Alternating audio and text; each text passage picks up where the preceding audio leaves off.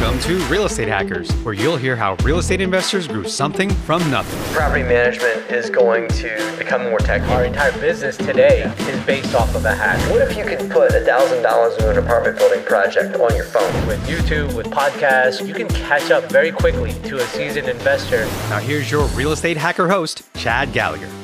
Welcome to the Real Estate Hackers Show, where we talk to actual investors who use systems and tech to scale out their business and where they see this all going in the future. Before we get to this week's guest, a few words from our partners and friends of the show.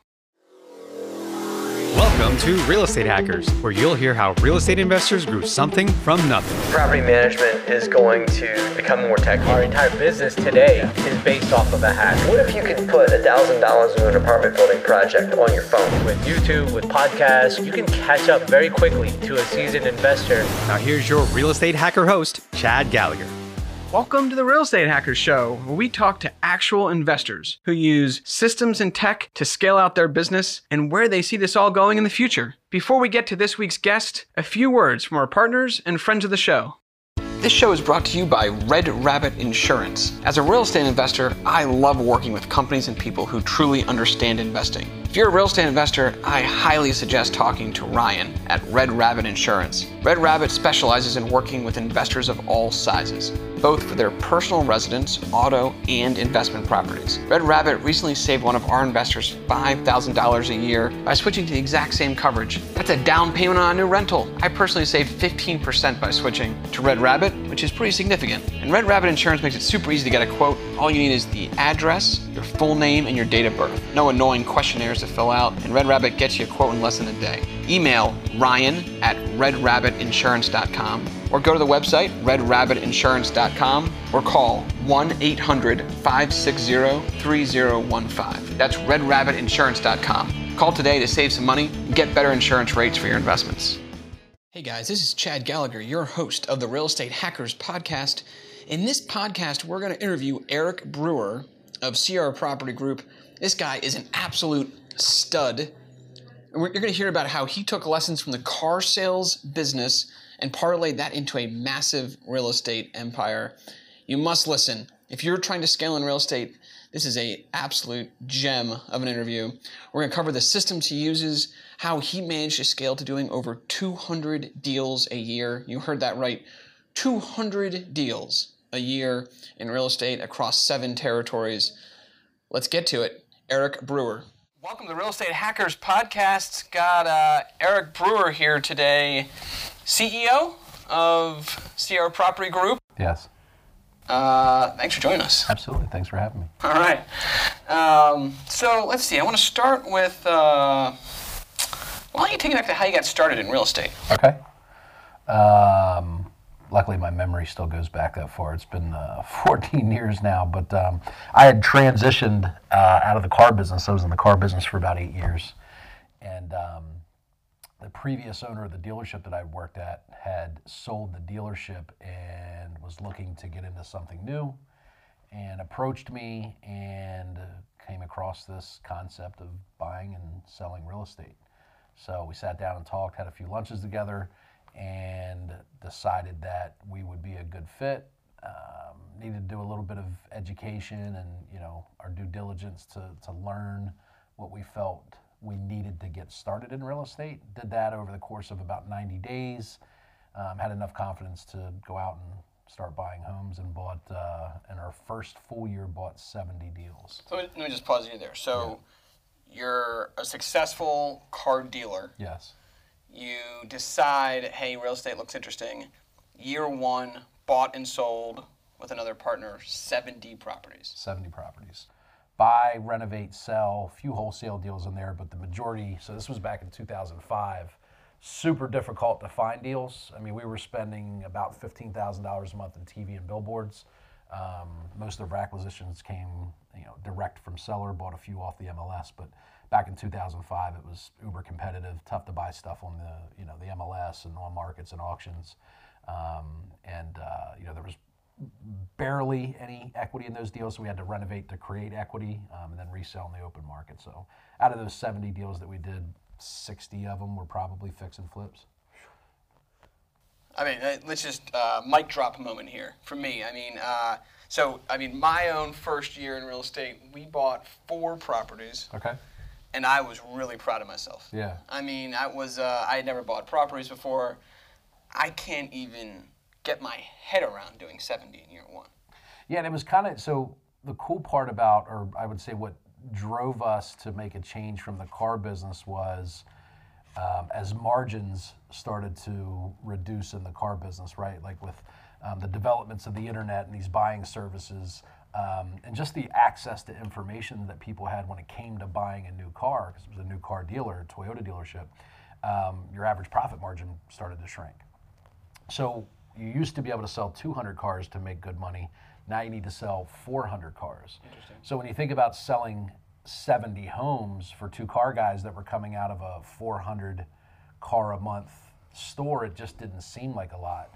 Um, but the reason we decided to make the transition was like, listen, I'm going to spend three and a half hours with a customer to develop a relationship to hope that they buy a car and possibly make a thousand dollars, right? And then you do that 400 times, and, and that's what it takes to be profitable. Um, our point and our thinking was is that listen, our skill set seems to be, you know, a, a very good fit, and a lot of the lessons and you know experience that we have is applicable to be able to transfer from the car business, right? Because particularly when used cars, you buy low, sell high, right? Real estate, if you're if you're doing it right, you're doing it the same way. You buy and make your money um, when you purchase it, right? Um, and cars go through a reconditioning process. You buy a used car at the auction, you bring it back to the dealership, you inspect it, you detail it, and you put it out on the lot for four thousand dollars more than you paid for it. So we're saying, okay, it's same gig, different product, right? Buy homes, recondition them, sell them. Um, so when we did 70 at the time, like when I think back on it now, it was like, wow, that was a lot to do our first full year. But at the time, they were actually small numbers for us in, in comparison to what we were used to doing. That's amazing.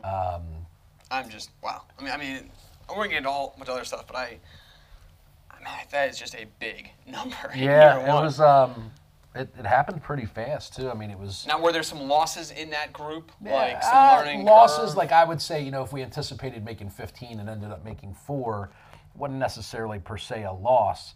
Um, we had one big deal, got a little gutsy. Um, bought a two hundred thousand dollar house that needed what we thought was a hundred thousand dollar re- renovation. It would sell for five. Um, turns out it was a two hundred thousand dollar renovation sold for four. so that was a, a loss. I mean, you know, we owned that property for a year and a half. The renovation just, you know, was well beyond our experience level. Um, definitely bit off more than we could chew with that one particular deal, um, and lost upwards of, I think, when it was all said and done, um, about eighty thousand dollars on that deal. Um, fortunately, we were at that point in our second year, um, in which we had done over 100 transactions. So we had enough positives and, and, Right. and, and profit uh, coming in on those other transactions to offset it. But yeah, that was a that was a big loss. What would you say um, is the best thing you took from? I, I, I've never interviewed someone before who had a background in the car business and now into real estate. What would you say is the, the, the best lesson you learned from being a car dealer that parlayed well into real estate? Process. Um, I think one of the things. I thought you were going to say sales for sure. Nah, I mean, sales is a process, right? Like the people that do sales at a high level are able to have a training process to onboard new salespeople.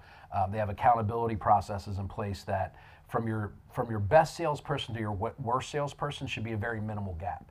And if you go to some car dealerships, you know, you you run the likelihood of running into a superstar or somebody that's there and they're passing time, not sure it's the right career for them, don't know anything about the product that they're selling, virtually have no sales ability. Um, but you know, the car business has always kind of been a place that always had open doors. And if you were had a pulse, could pass a drug test, and didn't have you know um, an extensive criminal background, you can get into the car business. One of the things that we did is we had a hiring process, a training process, an onboarding process daily accountability meetings with each of our salespeople um, to figure out what did, what did you do yesterday and what were the results, and what are you planning to do today and what's the anticipated outcome. And um, that's where we really started to see our ability to be able to scale and grow that dealership from 100 cars a month to 200, and then instantly it was like overnight went to 400. And then as we opened up some satellite used car dealerships, we basically just applied that same um, approach, the same training platforms, the same recruiting platforms, and sales processes in each of those stores to where we eventually went over a thousand cars a month. Um, again, um, you know, thousand cars a month is a lot. Back then, I was working 85 hours a week, and the, the downside to being in the car business is you physically need to be there. At least in my position as the general manager, general sales manager, um, you actually need to be on site. Um, versus real estate, where you know a lot of what we do today is by way of email, and you know I don't I don't physically have to be on site or at the property to get things done. Um, but short answer would be process um, for everything right? We had a service process and way that service customers are handled, um, a delivery process. So after you'd sold the car, um, if for anybody that's bought more than one car, you probably would admit that there's some differences and some inconsistencies between the way that the car is delivered to you. Like, um, you know, I've been handed the keys to a brand new car and got in and didn't know how to use anything. Um, and there's other dealerships that take another 45 minutes to an hour if you're willing to wait, and they walk you through all of the operations of the car. It's a process. Um, so we didn't leave it to chance that the individual salespeople would develop their own process. We had a process. We made sure it was the best. Constantly reviewed it and tweaked it if need be, and then held everybody accountable to that process. That's awesome. Um, let's segue that into the your real estate business. I know from working with you, I have just been blown away by your process. Um, uh, I think of you as I've gotten to know you as a little more that wheeler and dealer persona. Is that a fair? Yes. Is that okay to that say would be that? yes. You wouldn't be the first person. Okay. Yes. Um, and yet your company is not. I would never say anyone. CR Property Group is a wheeler and dealer company. It is from top to bottom. Every everyone I've met, there's process inside and out, Mm-hmm. um, accountability inside and out. Talk to me through. I think. I mean, I think a lot of people get into real estate because they're good at sales, Yes. because they like working on on properties. And to be frank, I think a lot of them are not experts in process. Correct. Um, and I guess you'd probably fall in that category. Absolutely. How did you make that jump? How'd you go from, uh, I don't know, it not being your strong suit, and yet you now have a company that it is their strong suit? That's a really good question, and and uh, to so let me start with when I realized that I needed more and better process. As a salesperson, I was great at acquiring properties, right? Like I could um, convert leads, generate leads. Um, had a good marketing mind. Like I knew how to uh, market to generate leads, and then once I got a lead, I could convert them to a sale. I could buy their property, buy it at a discount. Um, and then the in between part, which we won't talk about right now, which is the renovation part, right, had to happen, right? But once it came out the other side, I could sell it. So once I had a renovated property and it was, you know, renovated, priced right, ready to go, staged, cleaned, all that good stuff, I'd sell it no problem. It was the in between part of the renovation that really almost made me not want to be in the business. I loved buying them, I loved selling them, but managing renovations, um, dealing with on any given job five to seven subcontractors, constantly missing deadlines, um, you know, unexplained material usage. Like, hey, we, we, we planned for 15 gallons of exterior paint. I've already delivered 15 here. Why are you requesting another 10? It's either waste or theft, right? Um, or just bad management. Like sometimes contractors um, will leave the lid off of a bucket of paint because they didn't pay for it and they come back the next day and it's ruined. Um, so that whole process drove me crazy. Like the operation aspect of our business drove me absolutely nuts. Um, I knew what needed to be done. I knew there needed to be process and accountability. It just wasn't going to be me. Like that was not my strong suit, being in operations. So we hired a project manager. Um, hired a project manager that you know was detail oriented, um, was accustomed to meeting deadlines, and had problem solving ability. Where a change order or something popped up on a job site, they could coach the contractor through it and make a decision. So the first time that we recognized that we needed to develop process outside of sales um, was once we had grew to in our third year we did over 200 homes and had for the last 12 years. Um, so we hired one project manager, eventually grew to four, then had a vice president of construction that um, you know would oversee those four project managers. So um, I knew when I was driving to these properties and constantly getting frustrated and upset, and you know I'm there at two o'clock in the afternoon, nobody's there. Um, we're thinking we should be at 60%. I'm getting to the job site, we're at 20%, and um, these guys are requesting additional draws for payment for work that's either not done or you know is going to be done, quote unquote, um, by the time the, the check is released. So I just I knew that was not a sustainable position for me to be in, um, but loved the business and filled that void. I said, listen, it needs to be done. I'm not the right guy to do it. Let's hire someone and put him in that position. That's awesome. And then did you work with like an outside consultant or a framework or tech to I mean it's great to bring on someone but then they still need to be held accountable. Correct. They still need a you know they need structure. Yes. Did you talk me through that? Did you I mean you guys use some tech here? Yes. Right. Uh, to kind of keep people on track. Yes. Uh, wa- was tech more helpful? Was an outside consultant helpful? What kind of So never never used an out, outside consultant. In the beginning, didn't use tech. We'd have 15 minute huddles in the morning, and at this point, we're talking about let's say 30 active renovations. Um, in the beginning, each of those would have a file, you know, um, a full budget sheet, um, all the contractor, you know, W4s, W9s, all the stuff that they needed. Um, all of the information would get put into this folder. So before we would start, we knew we had all our, you know, I's dotted and T's crossed. And then we would just manage off of that deadline. Like, hey, it's a six week job, one week in, are we tracking, or are we at 15%? Um, and we would have those conversations in the beginning of the meeting and prioritize things based on what needed to be done sooner than later. Um, once we got to you know 40, 50 projects and three or four project managers, that 15 minute huddle in the morning grew to like an hour and 15 minutes, and it just it was sucking up a lot of time that we could otherwise be doing more productive things. Um, we then um, started using um, a software called Basecamp um, which allows you in the beginning of the job, um, you can upload all of the associated documents, um, a Gantt chart where you can map out what's happening at what time, when that deadline is. Um, you know, if you have a framer in there from Monday to Friday and the drywaller comes in on Saturday morning, um, each of these contractors have access to that particular job and the schedule inside of the application.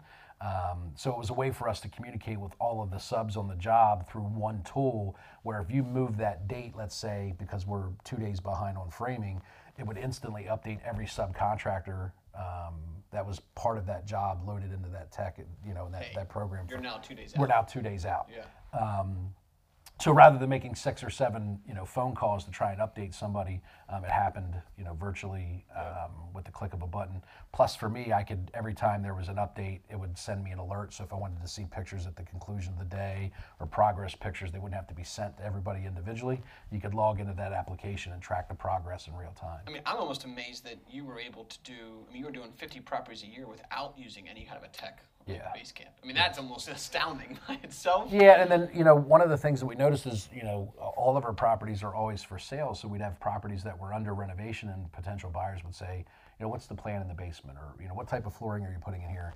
And we would constantly reach out to the project manager, and they would have to then you know find that documentation, send it to somebody. So it was it was you know consistently derailing them from doing what is most important, which is driving the schedule, driving the budget, and holding contractors accountable for quality.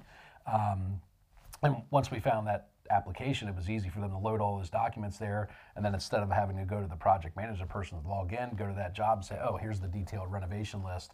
It looks like we're putting in hardwood floors in the dining room. Um, so it cut back on a lot of unnecessary communication.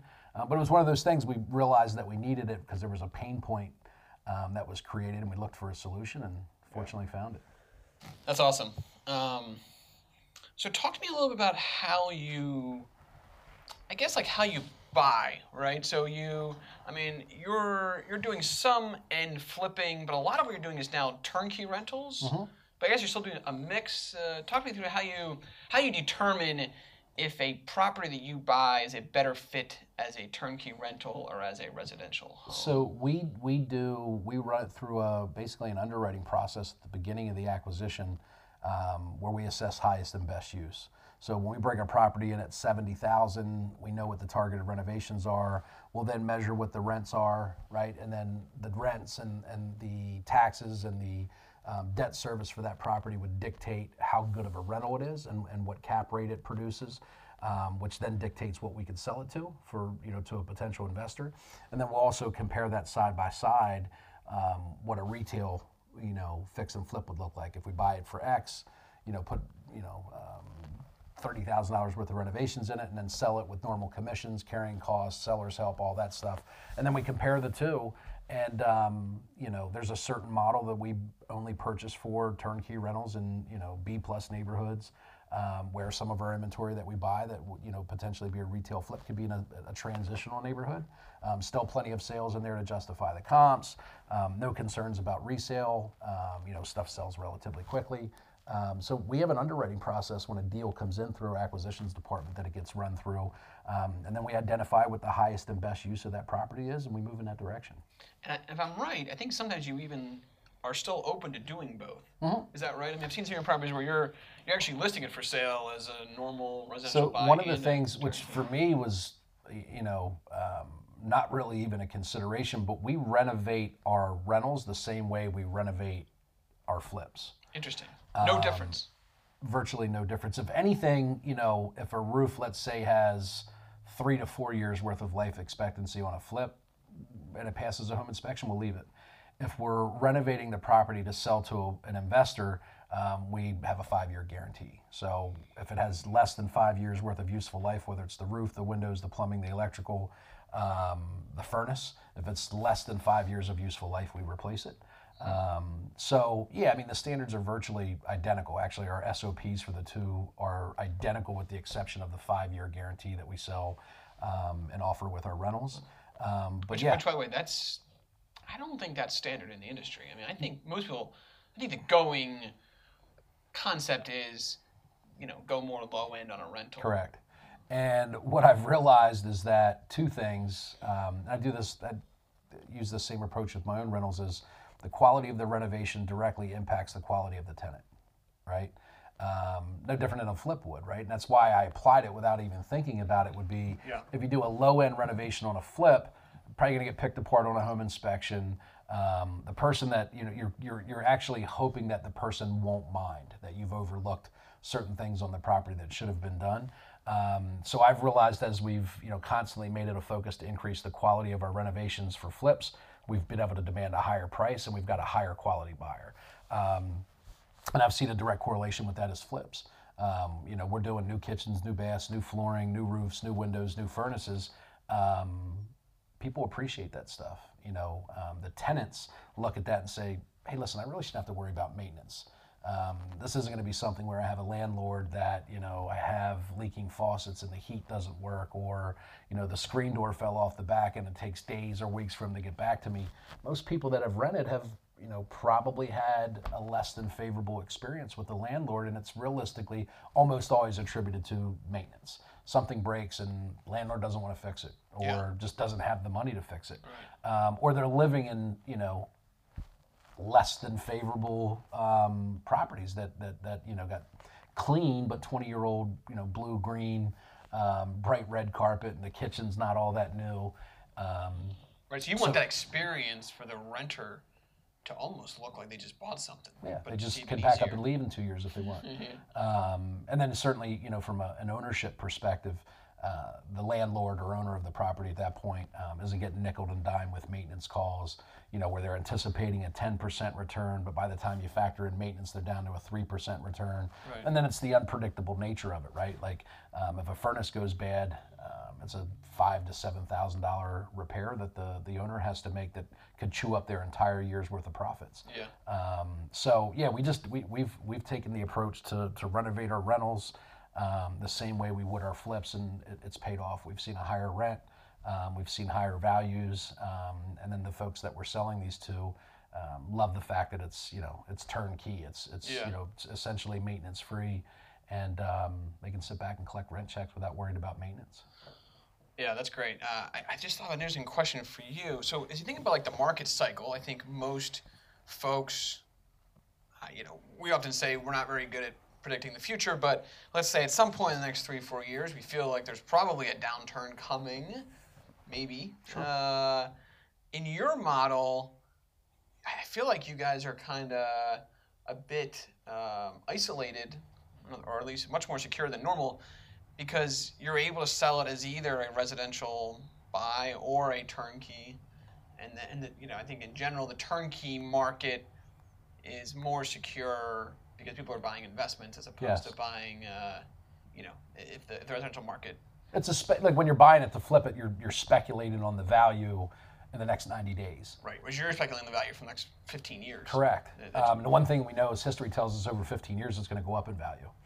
um, in addition to the appreciation, you also benefit from the, the, the tax repercussions of owning um, a rental property that you know there's a huge upside there, you know, with your ability to be able to um, write off and the deductions that come along with owning a rental property.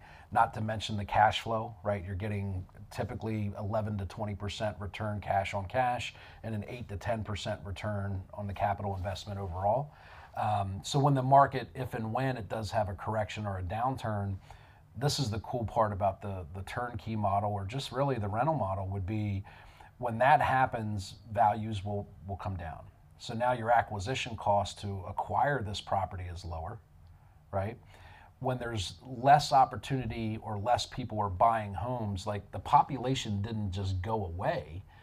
There's just less of the population buying homes. They're waiting for the rates to come back down. Um, maybe credit parameters tighten up a little bit like they have in the past.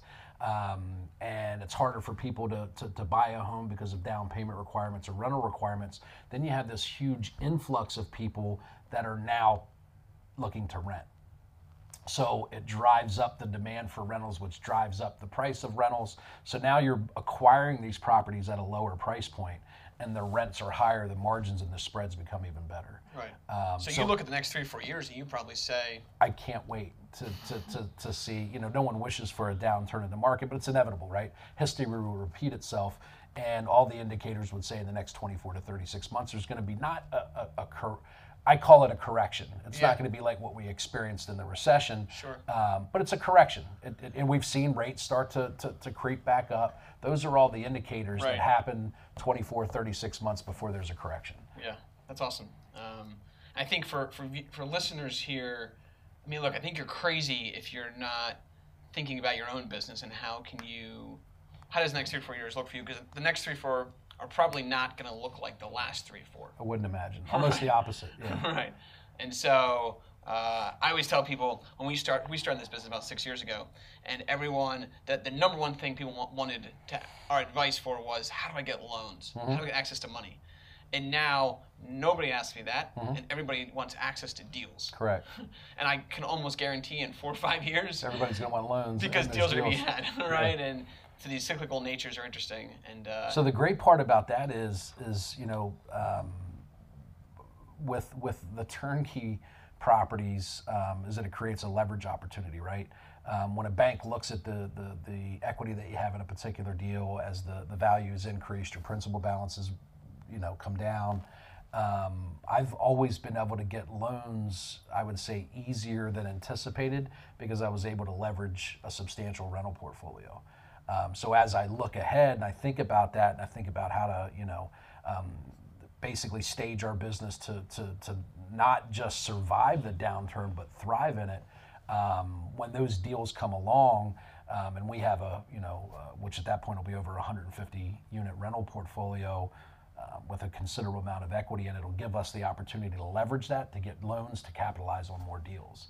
Um, so yeah, I mean, to, to your point, everybody was looking for uh, loans, you know, three years ago. Now they're handing out. I just met with a bank today, and they're like, "Hey, if you know anybody that's looking, let them know we have 60 million to lend." okay, I'll keep that in mind. Right? Like, yeah, um, but um, yeah, the, the challenge right now today is finding the deals. Everybody has money, nobody has deals. Yeah, that's so. awesome. Um, okay, uh, the next thing I wanted to talk to you about was so it's interesting. I, I was thinking about how so your car buying experience, right? you saw the impact of tech and how it shrunk margins. Um, I don't know if you're familiar with what Zillow's up to mm-hmm. in kind of the flipping space. I mean, one of the things we focus on in this, podcast is the impact of tech and how do you scale. Um, do you think you'll see compressed margins as Zillows and other folks like that get into or try to get into the flipping space? Or do you think flipping is just too local that they, they won't be able to do it. That's. I think it'd be silly for me to assume that. I mean, let's face it, Zillow's a, a giant company with a, a, ton of leverage and um, unlimited resources, and they basically control the real estate market. I mean, you know, at the end of the day, it's the primary search tool that people use. Um, a large percent of the population start their search on Zillow. Yeah. Um, I don't believe that they will um, look to go into smaller markets Um, they like to buy predominantly newer construction, very you know um, easy flips. They're and they're operating off of a they're anticipating to operate off a two or three percent profit margin. So they have to do it at such a high volume at those margins to be able to Right. have be sustainable. Yep. And in, a, in, in an area like you know York County, there's there's the Dauphin County, York County, Adams County. There's not enough inventory for them to And just buy. for folks on the phone who may not, or on the podcast, you know, this is, uh, you know, South Central PA. I, I, this is not the first market Zillow's targeting. Correct. yeah, they're going to larger markets LA, like Phoenix. Nashville, these Austin, Texas, Right. like these huge markets. Um, with you know they can buy say 30 homes in one neighborhood so um, and the consistency of that neighborhood because all the homes let's say were built inside of the last 20 years the, the model is so consistent like they only buy say three bed two bath homes that are detached on more than a, you know a tenth of an acre um, with a two car garage that way it's a it's a super predictable resale um, a lot of what we deal with is you know non-conforming properties, larger scale renovations, um, you know stuff like that. But no, I mean I think um, you know I'm in some different networking groups and so forth that actually sell to places like Zillow and Opendoor. Um, their marketing method, you know, is, is a little antiquated. Um, they're doing big branding messages and less of direct to seller messaging where they're asking for or you know have a call to action. Um, it's just more of branding Zillow as a potential option for people to purchase their home. Haven't heard great stories and feedback about the service because it is so tech and automated. There is that human element of it that's missing. Um, so I think it'll certainly. I think they're filling a void in the market segment that right now for me. Um, doesn't mean we won't cross paths. I I mean, it's it's. I think it, you know it's it's inevitable that you know we'll come across each other. But there's a long timeline there.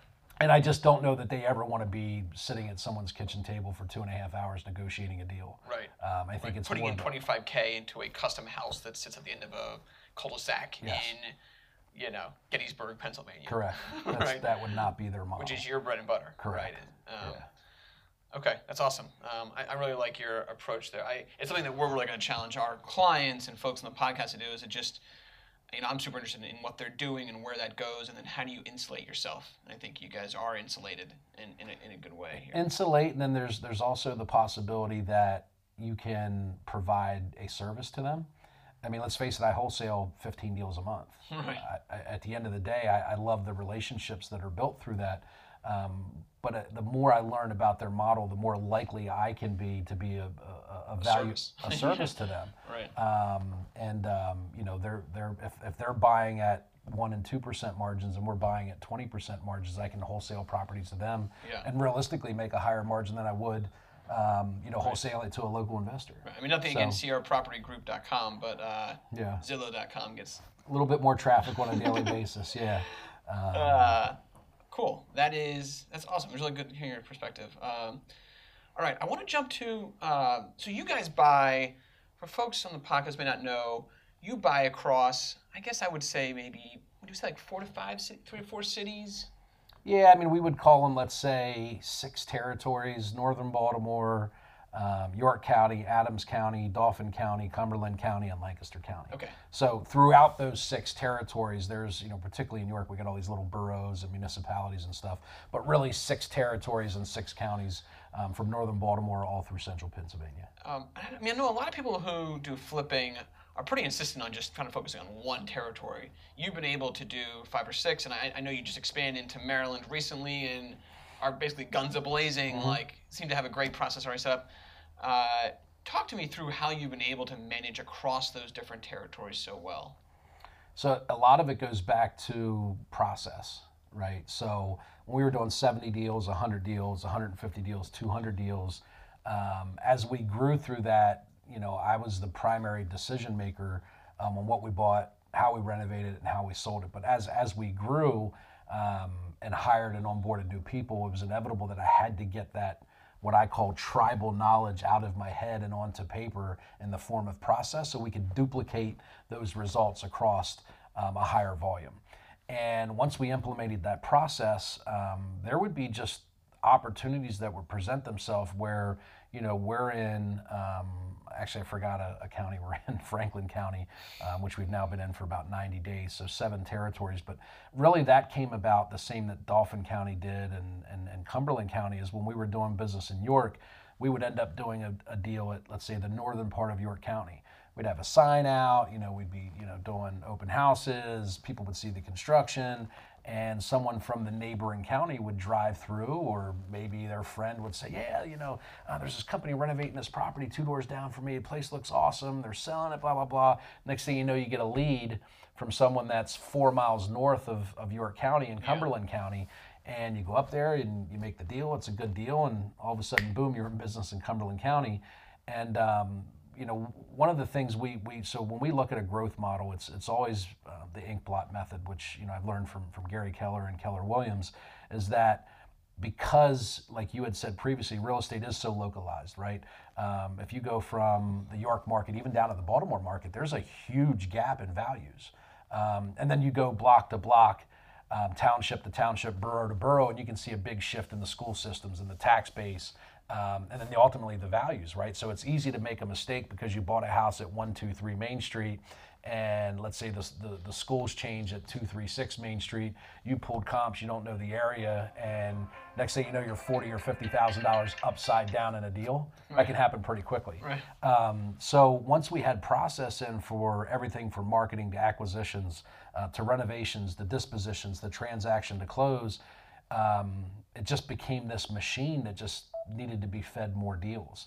And as we started expanding and did, you know, 250 deals, which we do on a consistent basis now each year, is you you start to gain gain traction and, and get leads from outside territories.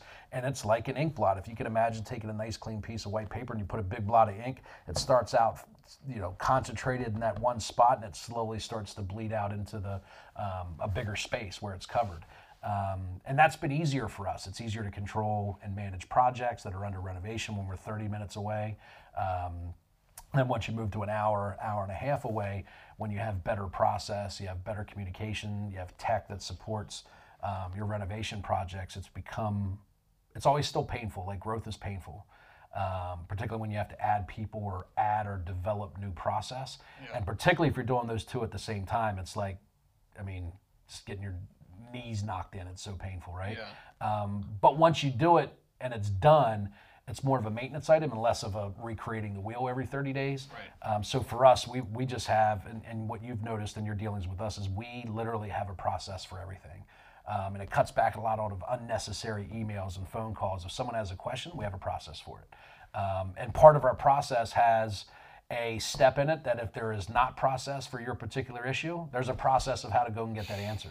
um, and for me, what it did is it allowed me as the owner um, to be less connected in the day to day um, which is part of what made me feel so valued as an owner and an operator before.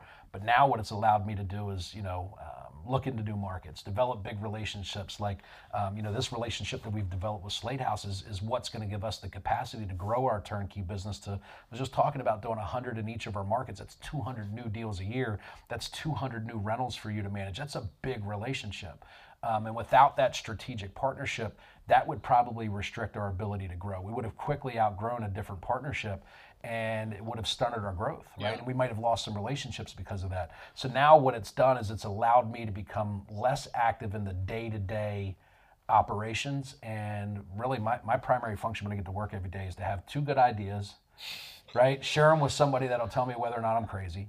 Um, teach somebody something, and um, develop new uh, marketing strategies or processes or and I you can't you can't do that when you're in the day to day right like it's hard to see what's going on when you're in the middle of the dogfight yeah. when I'm stepping outside of that and I'm able to see it from a 30,000 foot view it's easier for me to see gaps and opportunities and and yeah. you know feel excited about doing those where when I was in the the, the day-to-day operations I go ah, sounds like a great idea, but how the heck am I going to pull that off? Yeah. Now I just know it's every new idea is one person and one process away from being successful. Yeah, one thing I've noticed is a lot of times people in real estate don't separate sales and operations yes. well enough. Yeah. And uh, it sounds like such a small thing. I mean, in most bigger businesses, sales is ne- would never sit in operations. Correct. You've never had the same people doing ever. that. Well, thinking about the car dealership, like the salespeople would be the worst service advisor you could ever imagine, right? And if you took a service advisor, a they would mechanic. spend yeah, a mechanic would take three hours explaining to you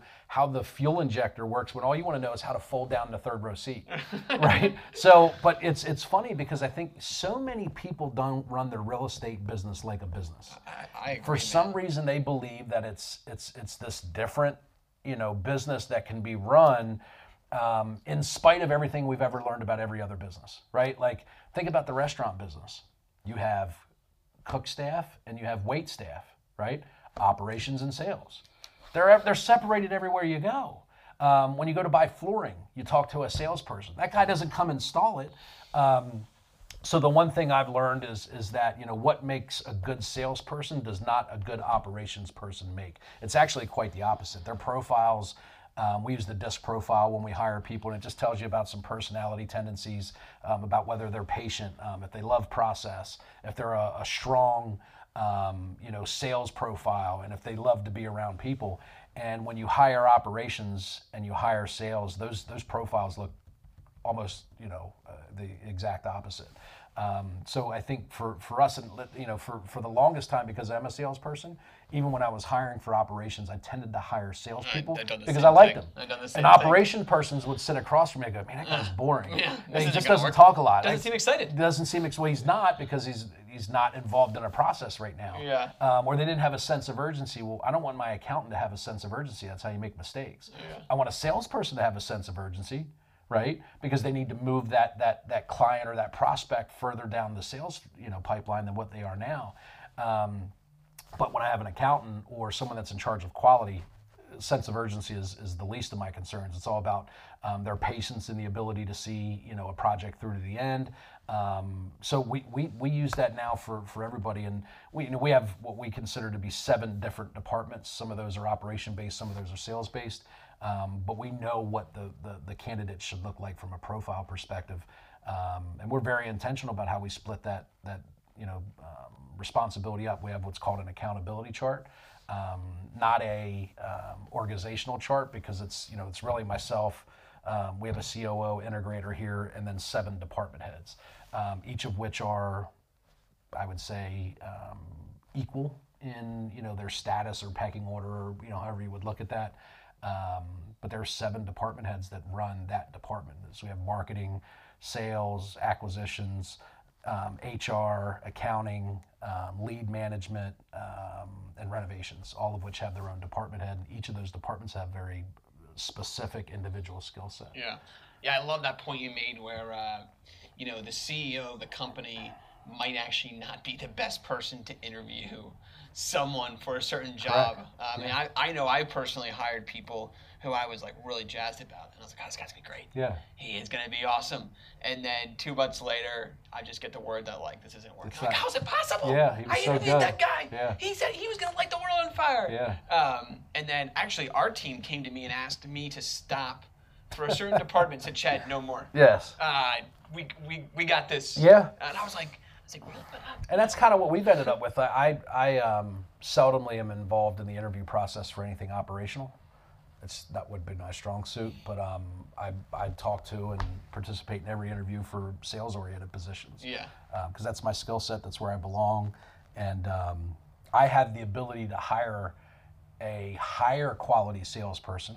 Right. Like one thing that I learned in the interview process is, you know, this sounds terrible, but if you rank people on a scale of one to ten as far as their production and skill, if you have a seven that's interviewing a nine, that nine's not going to come work for that seven. Right. They're just not. Right. Um, you want to work for people that are better than you. And a seven might be reluctant to hire a nine because they see it as a, a- a Yeah, threat. threat, yeah. Um, so you always want to put your 10 in the interview process. Doesn't mean they have to review every application. So when we have sales and acquisitions applications, they're run through my COO. He scrubs them down to the three primary candidate, candidates, um, and then him and I interview together.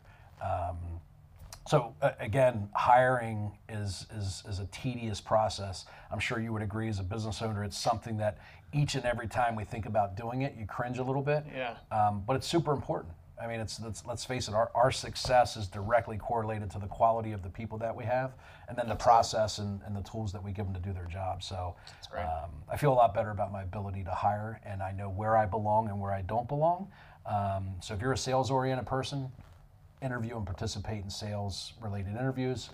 Um, if you're not, then you, you know if, if you're not operational, Get out. Have someone else that have a ten. Don't do it. Have a ten and your operations handling the interviewing for your operations. Yeah, that's So, awesome. Um, okay, I want to jump to one last topic here.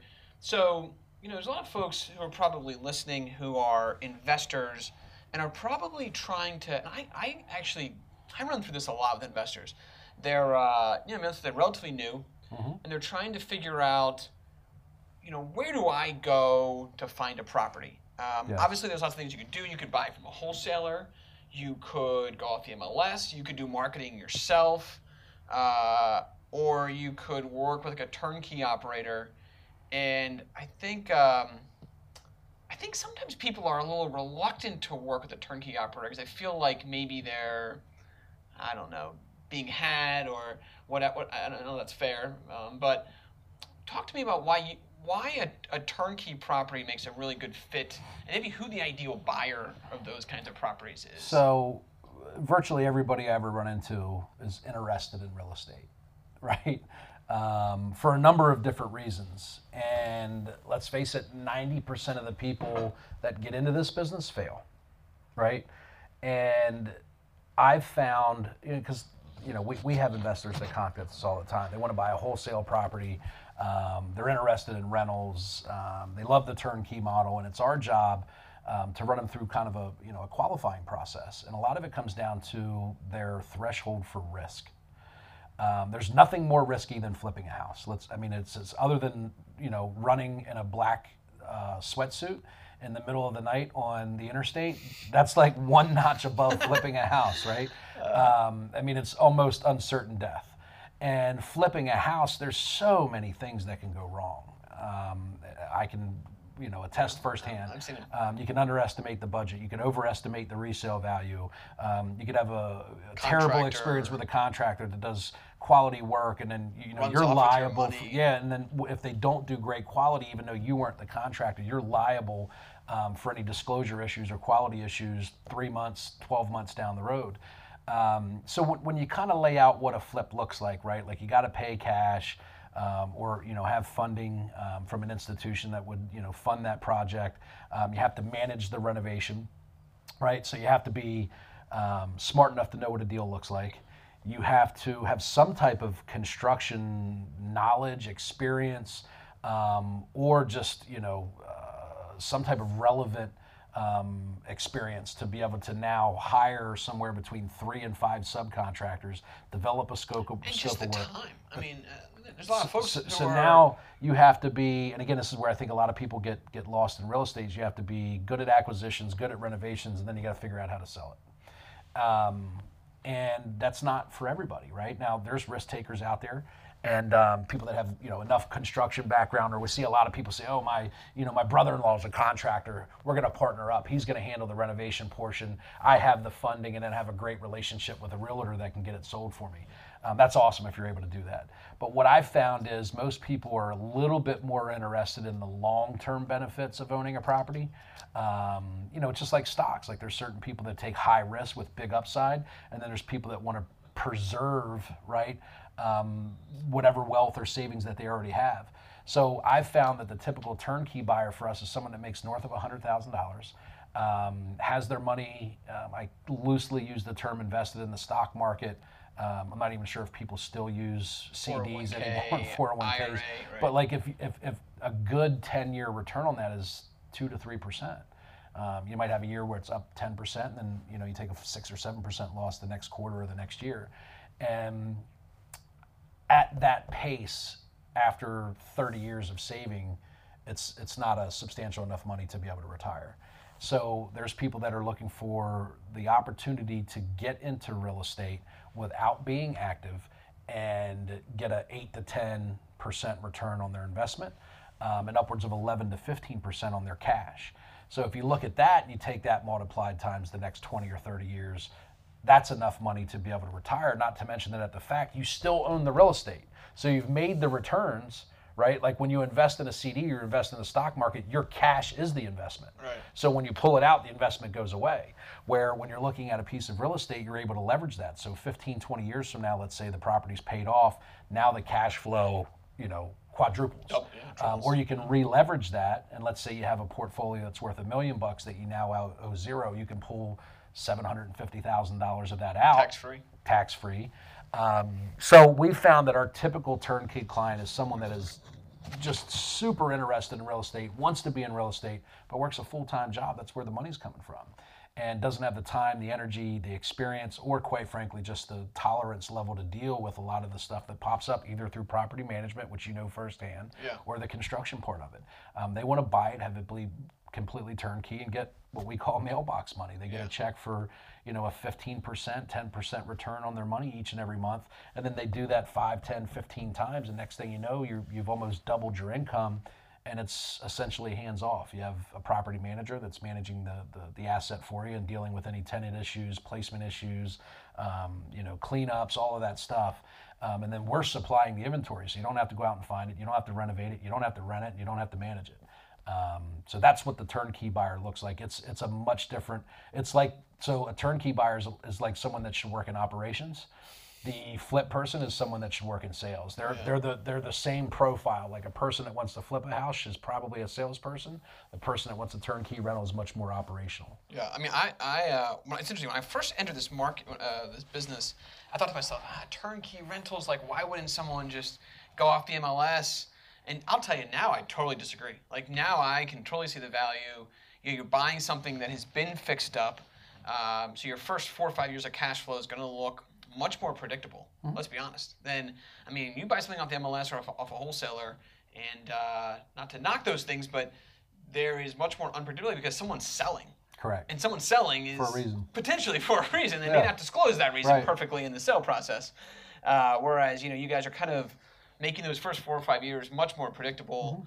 Mm-hmm. Uh, you know, if that person who has a C level job, uh, you know, working 55 hours a week, they just don't want more stress Sure. right? And so I think to be able to invest in real estate but not bring on another stress to their life, I think you guys have just created an awesome model for that. Yeah. So awesome. Well, hey, uh, if so, let's just wrap this up. If folks are interested in what you guys are doing, how can they reach you? What is Uh, the- so you can go to our website. It's uh, crpropertygroup.com. Uh, we have all of our inventory listed there. Um, everything from our wholesale deals to our turnkey deals um, to our uh, fix and flip. So you can see plenty of examples of what our I think you're telling me you've like. got like eight things available to buy now. Or, Uh, Northern Baltimore, we have eight. We have over 10 um, available turnkey rentals right now um, in central Pennsylvania. Okay, so- Um, I think almost all of those are already um, either tenant occupied um, or we have deposits and they'll be moving in shortly. Awesome. Um, so you're buying an income producing asset from day one, too. Again, if you look back and versus something you buy off the MLS, you draw the money, you have expense until that's renovated and, and rented. two, three months easily. that's if you're doing a great job. Right, Yeah. Um, so crpropertygroup.com. Um, I can personally be reached at 717-818-3694. Um, I'm really good about responding to emails, text messages. Um, if anybody's you know looking to get some information, Awesome. um, I'm always happy to help. It's great. Thanks for uh, taking the time. Honestly, on a personal level, thanks for the partnership. Sure. Uh, on the Slate House uh, side, we've been pumped to work with you guys, and uh, thanks for joining us. Just awesome, awesome. I, man, 50 deals year one, 200 deals, 200 properties now. Uh, just some awesome knowledge, and uh, I, I took a ton of notes here personally. So this is great. Thanks a lot, and uh, yeah, Real Estate Hackers podcast will be back again uh, next week. Thanks for joining. Thank you. All right, bye. Bye. So that's our episode of Real Estate Hackers. Thanks for joining us in your real estate investing journey. We come out with fresh new episodes weekly. Be sure to subscribe to the podcast. And if you would, let your fellow investors know about us. Also, if you've ever hacked or found a unique solution to an issue in the real estate space, hit me up. We may even share your real estate hack on a future episode. Check out our site at realestatehackers.com, on Instagram at realestatehackers, or email me directly at chad at realestatehackers.com. Real Estate Hackers is an on air brands production. Huge thanks and shout out to Eric and the team at On Air Brands. Be sure to check them out at onairbrands.com. This is Chad Gallagher, your host of Real Estate Hackers.